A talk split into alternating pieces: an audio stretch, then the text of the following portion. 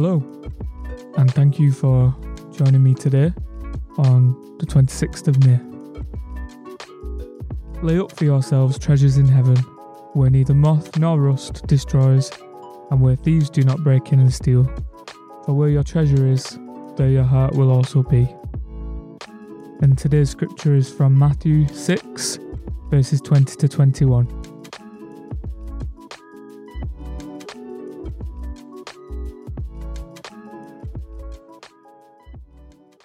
Whenever I'm reminded of this scripture, it always forces me to think about how minuscule some things are that I can build into a bit of a mountain quite easily.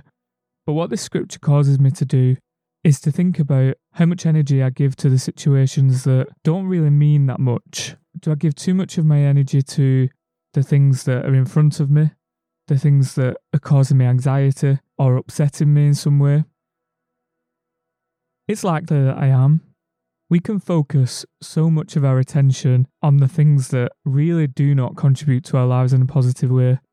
And when I think about those things, I think, why have I allowed them into my life for so long? And why haven't I taken more control over those things? But we were given the scripture because God knows that our priorities are misaligned. And God knows the things that we hold closest to us, and therefore where our heart is. I'd love to say that my heart is with God all the time, every day, every moment. But the harsh reality is that it's not. And unfortunately, things do steal us away from God from time to time. But that isn't an excuse. And although God knows what's in our heart, He's given us scriptures like this to lead us to focus more on the things that matter the most. For example, I know that in my life personally, there are things that are taking up space in my heart that really shouldn't be there. And I kind of see it as my mission, really, to eradicate those things, or at the very least, to shift them around on my priority list. Because if we're chasing around things that don't belong with us in heaven, then what purpose does that serve?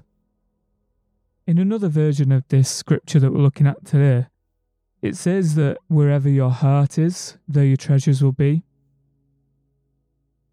And that teaches us something a little bit extra that wherever God finds us to be, and whatever God finds us to be doing or saying, or the way that we behave, or the way that we are living our lives, that's the purest example of where our heart is, and therefore a pure example as to what we treasure in life. God doesn't expect us to be superhuman, but He has given us His Spirit and the Spirit of God empowers us in ways that I think we're still yet to recognize and to understand. We can ask the Holy Spirit to guide us and give us the strength that we need to avoid the things that don't belong with us in heaven. And even more than that, the things that don't belong with us as Christians. As Christians, I think it would be fair to say that our deepest desire is to be as close to God as we possibly can. And I think we would all be able to say that our treasure is that relationship with God. But the ownership is always on us when it comes to our relationship with God. God is always there, God is always waiting to listen, to speak, to engage with us. But it's whether or not we allow ourselves to have that time with Him. And today's devotion is a real wake up call for myself to try to focus on the things that I really do treasure in my life and to think less about and to chase less the things that really just do not matter.